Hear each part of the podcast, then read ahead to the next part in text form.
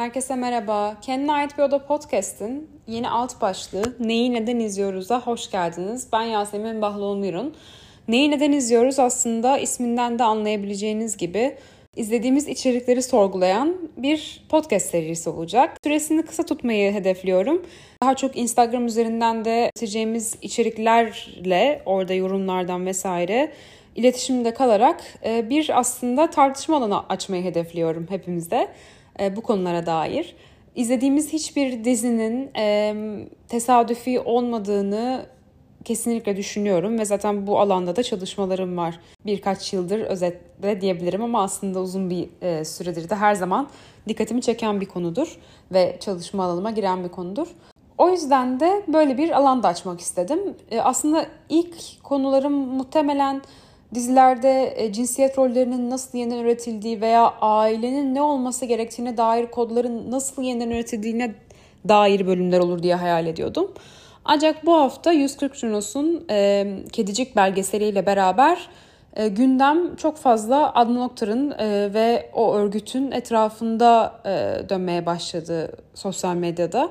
Ve bu konuşmalar herkes gibi beni de içine çekti ve belgeseli de izledim. E, daha sonrasında daha önceki aradaki yıl aradaki yıllarda yapılan içerikleri de e, başka bir gözle izledim. E, benim de konuya dair düşüncelerim oluştu birçok insan gibi. Öncelikle kanım dondu tabii ki izlediklerim karşısında. E, bir taraftan da tabii çok yani yine de yapılması ve konuşulması ne güzel diyelim bir şeylerin sorgulanıyor olması. Ama bir taraftan da e, siyasi altyapının yeteri kadar verilmediğini ben de düşünenlerdenim. E, orayı kenarda bırakarak bugünün konusuna odaklanacağım.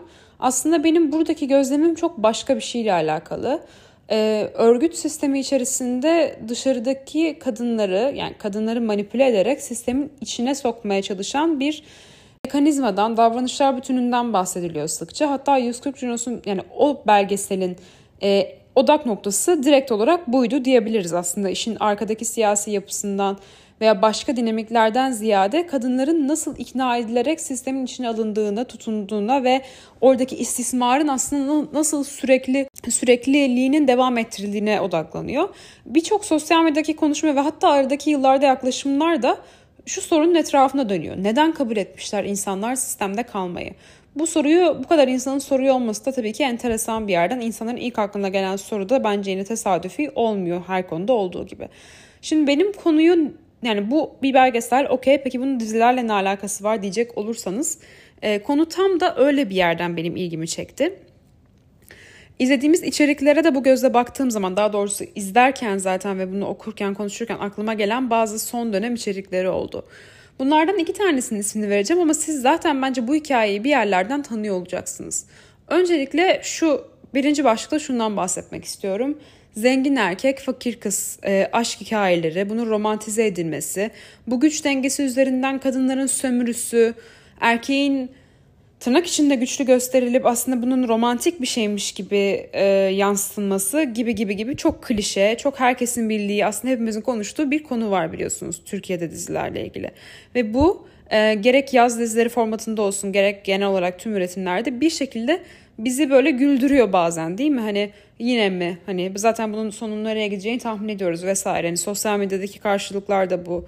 E, beklenti de bu ve hep verilen cevap aslında aynı birileri e, yapım ekibiyle yazarlarla röportaj yaptığı zaman. izleyici ne istiyorsa e, o sunuluyor. Yani izlenen şey aslında tekrar karşıya çıkıyor gibi bir cevap var. Şimdi bunlar da ayrı konular ama en temel olarak ben e, buradaki hikayede en çok kanımı donduran şeylerden biri e, Adnan Oktar'ın örgütünün içerisindeki yapılanma ile ilgili. E, Birçok insan gibi bu Bora Yıldız isimli şahsın e, tırnak içinde kendisine kız getirme imamı gibi bir isim e, takılmış zannediyorsam.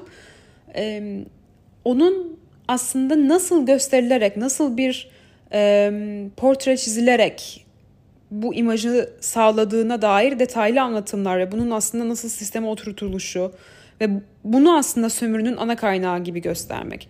Tam öyledir, değildir, başka sistemlerde vardır onu bilemem ama burada benim aklıma gelen ilk şey ki bence gerçekten hani birçok insan aklına gelmiş diye tahmin ediyorum.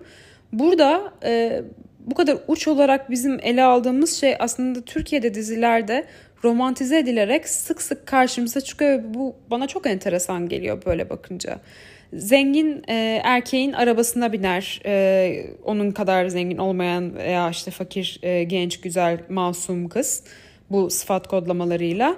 E, ve o zengin pahalı arabada işte onun kolundaki saati, giyimi, e, iş adamı tırnak içinde olması, hayatı, arabanın e, torpidosundaki e, para tomarı e, vesaire vesaire. Zaten burada bir zengin iş adamı romantizmi e, ne göz kırpılıyor. Bunun ötesine geçtiğimiz noktada işte adamın annesinin sözde araması ve e, oğlum evlenmiyorsun diye çok üzülüyoruz babanla benden aile dinamiği konuya ekleniyor. Yani ne var elimizde şu anda? Aile e, aile odaklı, aileyi önemseyen ki çok önemli bir kod aslında Türkiye'de. Hem siyasi alanda hem de dizilerde bunu sık sık umarım konuşacak e, bölümler çıkartırım ve e, karşılıklı olarak konuşuruz bu konuyu. Yani aile kodlamaları çok güçlü bir olay zaten. Diğeri de zaten klasik olarak e, bizim izlediğimiz içeriklerde yeniden üretildiğinde her yıl defalarca şahit olduğumuz zengin iş adamı erkek romantizmi.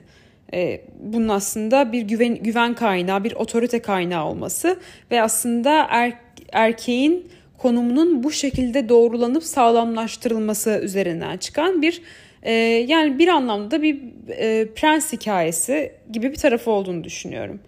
E, şimdi Adnan Oktar'la ilgili olan kısım belgesel çok ağır detayları var. E, konunun dediğim gibi daha da derinden ele alınıp daha bambaşka daha da tüyler ürpertici şeyleri öğrenmemizin mümkün olduğunu düşünüyorum yıllar içerisinde. Şu anda bir ihtimal bence örtülü bir anlatım var konuya hala. O yüzden oraya çok girmeden ben sadece bu benzerlik üzerinden izlediğimiz içeriklere eleştiri getirmek istedim. Özetle benim buradaki yaklaşımım bu ilk söylediğim kategoriye dair. Zaten bu kadar net gözükebilen ve bu kadar tehlikeli olan bir manipülasyon aracının aslında günümüzde dizilerde nasıl normalleştirerek yeniden üretildiğine şahit miyiz hepimiz? En temel örnek çok popüler bir dizi. En popüler dizi olabilir son yıllardaki. Öyle e, görüyorum yani tepkilerden de fanbase'inden de e, sosyal medyadan. Yalı Çapkını. Yalı Çapkını dizisini bu amaçla defalarca e, takip ettim, izledim. E, videoları vesaire zaten karşınıza çıkmaması çok düşük bir ihtimal. Özellikle böyle bir çalış hani böyle bir çalışma alanınız varsa zaten izliyorsunuz bu şekilde. Yalı Çapkını ile ilgili e, tüylerimi ürperten tabii ki birçok şey var, birçok detay var. E, bir kere şiddetin e, çok modern görünümler verilip şiddetin en çok yeniden üretildiği ve bunun için aile kodlarının sürekli olarak devşirildiği dizilerden bir tanesi Yalı Çapkını. Şöyle bir yerden yaklaşabilirim konuya. Yalı Çapkını'nın en temel özelliği eril figürleri bence. Yani bunu gerçekten hani farkında olunan bir tercih olduğunu zannetmiyorum. Belki de öyledir aslında bilemem. Ama Yalı Çapkını ile ilgili en böyle temel özellik e, o eril figürlerin karakterleri, kendileri. Öncelikle e, başta zaten aslında çok kıymetli oyuncular var arada. Ama e, benim bu eleştirim e, dizi sektörünün geneline ve aslında senaryonun e, farkında olarak veya olmayarak bir sürü başka dizide olduğu gibi bazı değerleri yeniden üreterek aslında bir şeyleri sağlamlaştırmasıyla ilgili. Ee, Çetin Tekindor'un mesela canlandırdığı evdeki yalıdaki, köşkteki klasik zaten bu zenginlik kavramlarını besleyen yalılar, üstü açık arabalar, bilmem ne arabalar, kıyafetler vesaire semboller. Yalının reisi bir dede var mesela. Otorite sırasında en üstte o var. Dolayısıyla evin en küçük gelini bile önce evlendiği adam tarafından sömürülüyorsa, işte bir taraftan kendi babası tarafından sömürülüyorsa, bir taraftan kayınpederi, bir taraftan en tepede dede tarafında. Dede hani dedede otorite bitiyor gibi gözüküyor. En azından dizinin şu anki kısımları öyle. Fakat en temel şey şu. E, dizideki kadınlar illa bir şekilde istismar ediliyorlar. Mesela dizinin ana karakteri Seyran, e, Antep'ten gelen sadece evlendirilmek için gelen ve direkt o zengin yalıya çok şanslı görülmesi gereken bir şekilde çok şanslı işte çok yakışıklı çok zengin ailenin damadıyla evlendirilen e, karakter.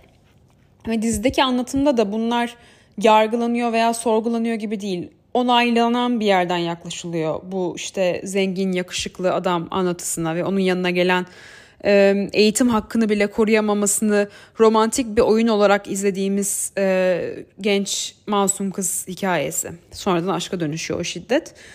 E, kız babasından zaten sürekli dayak yiyor ve geldiği zaman kocası da aslında ona çok ciddi psikolojik şiddet, şiddet uyguluyor bir sezon boyunca. Ve tabii ki bir şekilde bu aslında bir aşk ilişkisi olarak yansıyor ekrana. Onun uygulamadığı yerde dede devreye giriyor, dede uyguluyor. Dedenin uygulamadığı yerde kızın babası uyguluyor vesaire.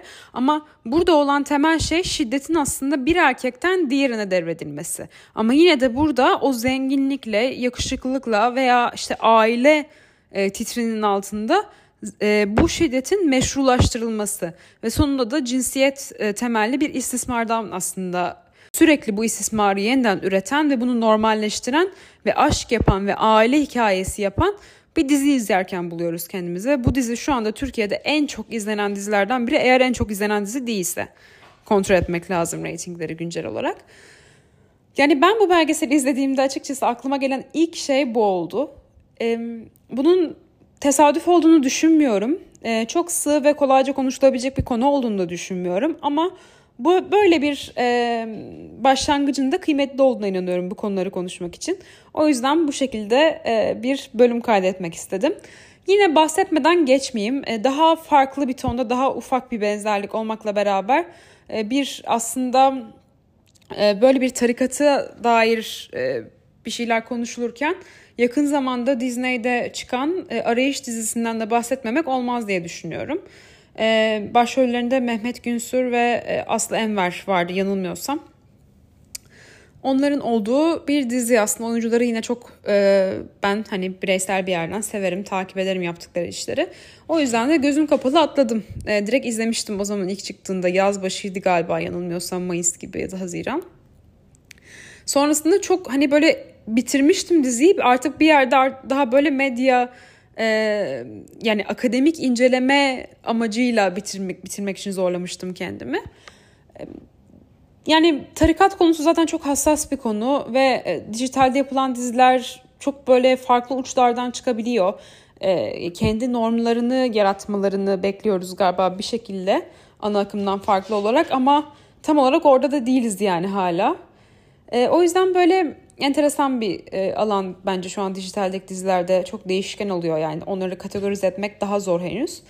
E, ama arayış böyle tek başına duran ve yine de çok e, kırmızı bayrakları olan çok böyle hani yapmayın ya hani gerçekten bu, bu sahne böyle olamaz bu, bu hikaye böyle devam edemez dedirten yerleri olan bir diziydi bence. Dolayısıyla böyle böyle bir konuyla kıyasladığımda Türkiye'de yapılan benim bildiğim en azından yakın zamanda ilk tarikatlarla ilgili olan dizi olarak o da aklıma geldi. Ve aslında orada bile beni en çok rahatsız eden şey başroldeki o böyle çok yakışıklı, çok gerçekten o yeteneği olduğu iddia edilen ama çok o yeteneğin ne olduğunun da hani altı çizilmeyen karakterin mesela herkese soyun dediği bir sahne var. İşte karşısında başroldeki kadın da var falan. O ilk bir direniyor sonra herkes soyunuyor mesela falan. E, hani sonra aralarında yine bir aşk ilişkisi oluyor, sevişiyorlar. Yani bunlar böyle istismara giden şeyler aslında ve tarikatlar e, eril düzen ve istismara çok açık alan tanıyan zaten çok şüpheli yapılar olduğu için böyle bir dizinin de oradan ele alınması bana çok saçma gelmişti ve çok hani yani yanlışlıkla mı hani iyi niyetli bir şekilde mi böyle oldu yoksa bu kadar çok çok bilinçsizce gelmişti açıkçası ya da belki de bilinçli bir yerden farklı bir görüş e, olma ihtimali de var. O dizide aklıma geldi. Yani e, bu tarikat kodları aslında tarikat ortadan kaldırdığınız zaman da yani hani konu konu dışında bıraktığınız zaman da tarikat kelimesini ve anlamlarını e, toplumun başka alt öbeklerinde de kendini gösteren eril düzenin yine bir yansıması olarak kendini taşıyor. Bunun en küçük örneği aile tabii ki. Ee, ve her zaman olduğu gibi e, izlediğimiz içerikler ve dizilerde bunun bir yansıması olmaktan e, kaçamıyor ya da belki de kaçmak istemiyor. Bunu yeniden üretmenin de bir amacı var e, her anlamda. Böyle bir e, minik bir giriş yapmış olalım ilk bölümle diye düşünüyorum. E, umarım bu bölümü sevmişsinizdir. Dediğim gibi çok derin konular ve çok ağır bir konu ve e, zaten aslında belgesele dair bir yorum getirmekten ziyade belgeselin e, odaklanmayı tercih ettiği bu kodları aslında ne kadar çok dizilerde gördüğümüzde e, konuşmak istedim ben de. Onu alan açmak istedim. O yüzden e, böyle bir konu seçtim ilk haftamız, ilk bölümümüz için diyebilirim. E, lütfen görüşlerinizi benimle paylaşın. Instagram'da da e, bir e, video olur muhtemelen. Yine hani burada ne anlattığıma dair bir özet olarak. Oradan, DM'den, yorumlardan vesaire iletişimde kalalım. Fikirlerinizi çok merak ediyorum bu konuya dair. Ben mi böyle düşünüyorum? Belki bana böyle geliyor. Belki çok anlam yüklüyorum. Ee, yoksa gerçekten de izlediğimiz dizilerde aslında e, başka türlü izlediğimizde kanımızı donduran e, güç ilişkileri e, ve cinsiyet temelli istismar e, bizim için Türkiye'de dizilerde hala bir alay malzemesi mi? Aa işte bizim Türk dizileri de öyle işte zengin erkek fakir kız işte erkek şiddet uygulayabiliyor, ailesi uyguluyor. İşte fiziksel şiddet yoksa da psikolojik şiddet var. İşte kadının her zaman kurtarılmaya ihtiyacı var erkeğin karşısında vesaire vesaire gibi bu kodların yeniden üretilmesine alet olan dizilere aslında hala biz de gülüyor muyuz? Zararsız mı görüyoruz onları? Tıpkı Adnan Oktar'ın e, tırnak içinde kediciklerle yaptığı programları zararsız olduğu böyle sanki dalga geçirip TikTok'ta, Instagram'da videolarda insanların güldüğü bir malzeme olduğu zamanlar gibi diyeyim. Yani geçen haftaya kadar anladığım kadarıyla birçok insan için öyleydi. Evet konumuz budur. Ee, Neyi Neden izliyoruz'un ilk bölümünü dinlediğiniz için çok teşekkür ediyorum. Bir sonraki bölümde dilerim görüşmek üzere.